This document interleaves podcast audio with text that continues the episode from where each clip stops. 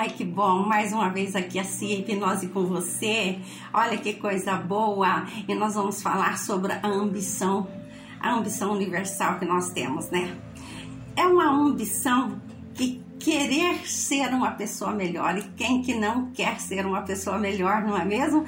Considerando todos os aspectos, a gente fala isso no pessoal, no familiar, no profissional, no social, não é? E aprender coisas novas, ter versatilidade e fazer cada vez melhor o que já se faz bem é anseio de comum, é anseio de todas as pessoas.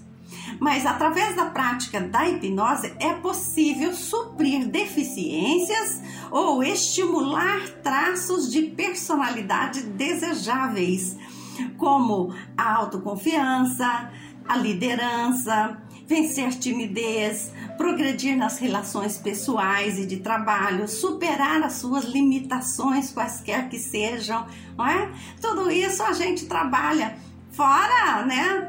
É, depressão, estresse, fobias, medos, traumas, falta de foco, falta de concentração, os vícios, então, parar de fumar, enfim, é isso aí. Se a hipnose participando com você aqui nas redes sociais. Fiquem bem, fiquem com Deus, ó.